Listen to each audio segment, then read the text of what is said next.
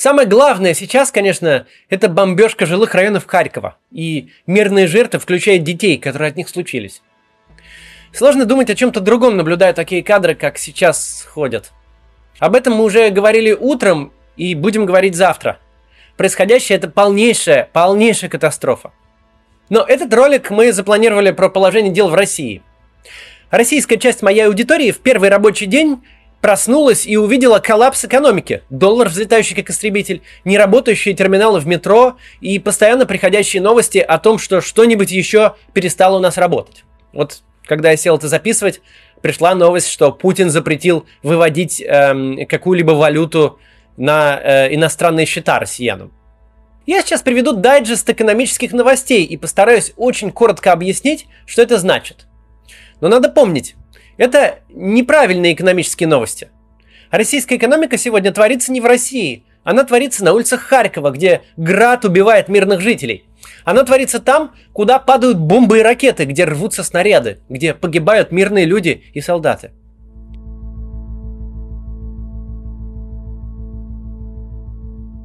Развитый мир уже принял принципиальное решение отрезать Россию от мировой экономики. Каждый ужасающий кадр из Харькова, Киева, Мариуполя будет приносить все новые, все более жесткие ограничения. Кажется, что и без того мир расчехлил все экономическое оружие, но это иллюзия. Ситуация может ухудшаться до бесконечности. Пока не наложены санкции на энергетическую сферу, пока полностью не перекрыта внешняя торговля, пока не запрещено э, предоставлять в России потребительские услуги и сервисы. Да, некоторые западные компании, как OnlyFans, например, уже делают это по собственной инициативе, но это только начало. Даже с существующими санкциями настоящие проблемы придут через некоторое время. Российские заводы, электростанции, IT-сектор, транспорт – все это критически нуждается в иностранных комплектующих, в иностранных технологиях. Немецкий поезд Siemens Valero, более известный у нас как Сапсан, без родных комплектующих проездит недолго – и это лишь самый безобидный пример, который сразу приходит в голову. Если кто-то и когда-то не понимал, в какой степени экономика глобальна, как отчаянно нуждаются страны в обмене, чтобы просто жить каждый день, чтобы свет был в домах, а метро ездило, то сейчас это все увидят. Сейчас бессмысленно говорить о курсе доллара. Розничное предложение валюты находится настолько далеко от курса, установленного ЦБ, и разница курса продажи и покупки настолько огромна, а порой двукратна, что любые цифры стали условными. Понятное дело, что все, кто имел значимые рублевые активы, постараются избавиться от них как можно быстрее. Понятно, что при таком дисбалансе спроса и предложения никакие усилия Банка России не смогут значимо изменить баланс на рынке. Ни интервенции, тем более, что сейчас они сильно осложнены тем, что валютные активы ЦБ в значительной степени оказались заблокированы санкциями. Ни принуждение экспортеров к продаже 80% валютной выручки – да, Центробанк может удержать рубль от катастрофических ежедневных падений, чтобы он не улетел просто вертикально. Но в целом это ничего не изменит. Потому что, еще раз, а российская экономика, наша национальная валюта сегодня зависит не от ставки, не от действий ЦБ, Минфина, Минэка, не от монетарной или фискальной политики. Она гибнет на улицах Харькова. Россия за три дня не только де-факто лишилась гражданской авиации, но получила транспортную изоляцию – Речь идет не только о том, что летать становится некуда. Речь идет о том, что даже внутри России в следующие несколько месяцев станет не на чем летать. Лизингодатели просто отзовут самолеты. И даже если российские авиакомпании рискнут их не вернуть, то есть похитить, то уже наложенных ограничений достаточно, чтобы их невозможно было обслуживать и эксплуатировать, а значит на них летать. Далее поговорим о новостях подробнее. После всех сообщений, приходивших в выходные утром понедельника, с открытием биржевых торгов ожидался настоящий ураган. В субботу и воскресенье внутренний курс обмена в крупнейших банках доходил до 153 рублей за доллар, а россияне выстраивались в огромные очереди в банкоматы, чтобы снять валюту, опасаясь, что вклад заморозят.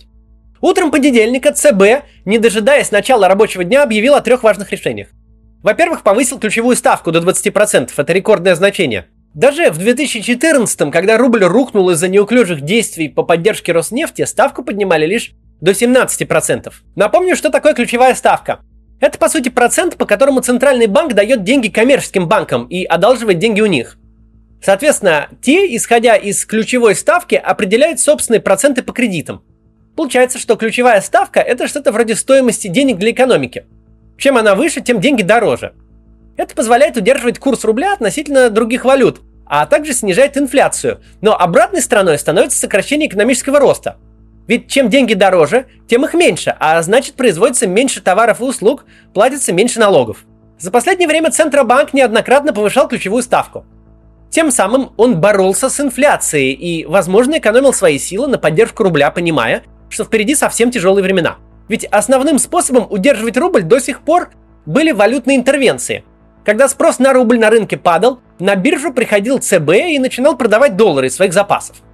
Это все все последние месяцы, э, пока нарастало напряжение, позволяло держать курс на уровне 75-80 рублей за доллар. Например, 24 февраля, в первый день войны с Украиной, Центробанк потратил почти 85 миллиардов долларов из своих запасов, чтобы курс не улетел в небеса. Но сейчас это стало невозможным. Одна из главных сенсаций, анонсированная в минувшие выходные, заморозка валютных резервов Центробанка, точнее тех его резервов, которые номинированы в долларах и евро. Но беда не в этом. Беда в том, что монетарная политика мирного времени сейчас не работает. Вот это вот подняли ставку, высосали деньги из экономики, сделали сбережения выгодными, а займы нет, снизили рублевое предложение на рынке, поддержали курс, опустили ставку, насытили экономику рублями, поддержали рост. Сейчас это все не актуально. Дело не в том, что под такой процент хорошо сберегать, а не занимать. И что с таким процентом невыгодно продавать рубли на рынке. Дело в том, что сейчас задача любой ценой избавиться от рублевых активов. А значит и рыночный баланс сверх спрос на валюту не изменится. Невозможно ножом для масла отрезать железобетонную балку. Это инструмент для другого. Невозможно политикой мирного времени справиться с эхом войны. Если задача слить рубли любой ценой, то какая разница, за сколько процентов годовых их банки готовы брать в э, депозиты и одалживать кредит? А российский ЦБ за точные годы накопил довольно внушительные резервы – 630 миллиардов долларов, это около 30% ВВП. Однако важна не общая сумма, а то, сможет ли Центробанк этими резервами воспользоваться. Это зависит от их состава, Давайте на него посмотрим. По состоянию на 1 февраля большая часть всех наших резервов это иностранная валюта, 468 миллиардов. Там главным образом не деньги сами по себе, а ценные бумаги, в основном государственные облигации США, стран Евросоюза, Японии и так далее. Почти все это попадает под санкции, то есть продать бумаги и использовать вырученные деньги Центробанк сейчас не сможет. Остаются юани и китайские бумаги. Пекин пока что санкции против России не вводил. Однако случившееся ставит нашу страну в полнейшую зависимость от Китая – 132 миллиарда – это физическое золото. Оно хранится в Центробанке, и доступ к нему есть в любой момент. Однако золото на хлеб не намажешь. Его еще надо кому-то продать, а появление на рынке такого количества драгметалла моментально обрушит цены. Еще у Центробанка есть наличными около 30 миллиардов долларов и счета в Международном валютном фонде примерно на такую же сумму. Выходит, что быстро использовать Центробанк может только юани и наличные доллары. В сумме это около 110 миллиардов, что очень мало – все остальное либо недоступно, либо сложно реализуемо, как в случае с физическим золотом. У России есть еще фонд национального благосостояния, там порядка 180 миллиардов долларов.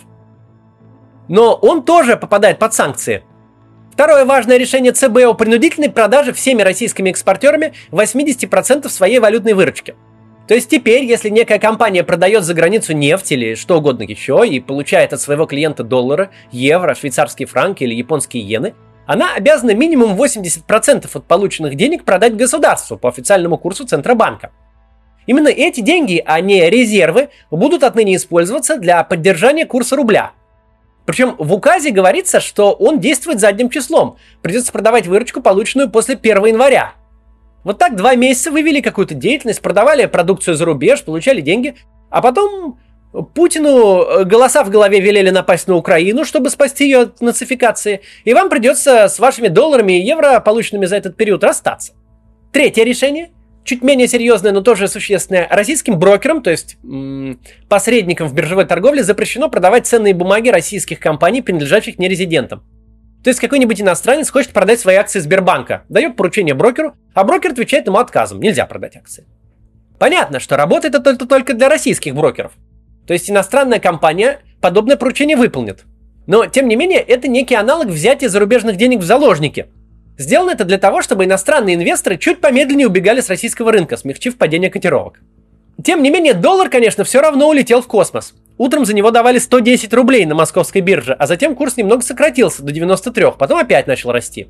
Успокоению россиян по экономическим вопросам был посвящен понедельник у российских властей – Утром на брифинге у пресс-секретаря Путина спросили, как правительство планирует поддерживать граждан в новой реальности. У нас с вами пока ничего не случилось, удивленно сказал Песков. Затем по телевидению показали совещание Путина с экономическим блоком, в которое вошли премьер Мишустин, глава ЦБ Набиулина, президент Сбербанка Греф, министр финансов Силуанов и так далее. Ничего конкретного там не прозвучало, зато Путин назвал западные страны империей лжи. Но затем Эльвира Набиулина дала пресс-конференцию. На ней глава Центробанка сказала, что никакой заморозки вкладов не предполагается, что ставку по действующим ипотечным договорам пересматривать запретят, что карта международных платежных систем продолжит работать и после отключения банков от SWIFT. Стало ли легче россиянам от этих слов, можно увидеть, посмотрев опять же на курс доллара. Параллельно открывается настоящий сезон охоты на имущество и активы всего путинского окружения. Если мы откроем российский список Forbes, то обнаружим за редчайшим исключением там людей, которые лишатся всего, что у них было за пределами страны. А именно за пределами у них в основном все и было. Причем политическая позиция западных лидеров сейчас предельно однозначная. Вот эти игрища с переписыванием активов на дочек, внучек и жучек больше не пройдут. Это будут ограничения не по формальным признакам. Имущество будут специально искать, арестовывать и, о чем никогда раньше не шло речи, изымать. В один день, убивая мирных жителей и солдат Украины и российских солдат, Владимир Путин лишил свое окружение всего, всей той жизни, ради которой они его поддерживали – Яхты, самолеты, виллы, а что важнее, ликвидные активы, гражданство себе и детям, запасные аэродромы на черный день. Все это схлопнется, потому что черный день настал. Долларовые миллиардеры теперь будут вынуждены находиться рядом с человеком, который проигрывает войну обычную и грозит развязать войну ядерную. Во всем мраке это единственный, если можно так сказать, позитивный момент. Именно эти люди, высшие чиновники и крупнейшие бизнесмены допустили концентрацию власти именно в руках Путина. Именно они создали того Путина, который начал эту войну. Мирные жители Харькова страдают безвинно. Простые россияне безвинно беднеют. Но те, за кем будут бегать финансовые и правоохранительные органы всего мира с целью забрать все до цента, пожинают то, что сами взрастили. Они единственные, разве что вместе с пропагандистами, получают по заслугам. Только не надо понимать мое утверждение о проигранной Путиным войне как хорошую новость. Это такая же ужасная новость, как и все остальные. Путин прекрасно осознает цену той войне, которую он развязал и похоже, что проиграл. Особенно, когда его теперь окружают люди, которых он разорил. Сидеть в одной комнате с людьми, которые вашими заботами потеряли миллиарды, поставили под угрозу себя и свои семьи, это очень плохая затея. Сегодня в Харькове мы видим цену его страха, злобы и ярости. Там гибнут мирные жители. Чем хуже будут эти дела на фронте, тем выше будет его остервенение, тем более кровавой будет его месть. Все планы Путина рухнули. Планировался Крым, а вышла зимняя война 1939 года. Планировалось показать блестящую мощь вежливых людей и русского оружия из сил специального назначения, а вышло усеять соседнюю страну трупами плохо обученных, ничего не понимающих солдат. И лишь системами залпового огня, сносящими все на своем пути, как-то можно уравнять счет за счет убийства мирных жителей Харькова.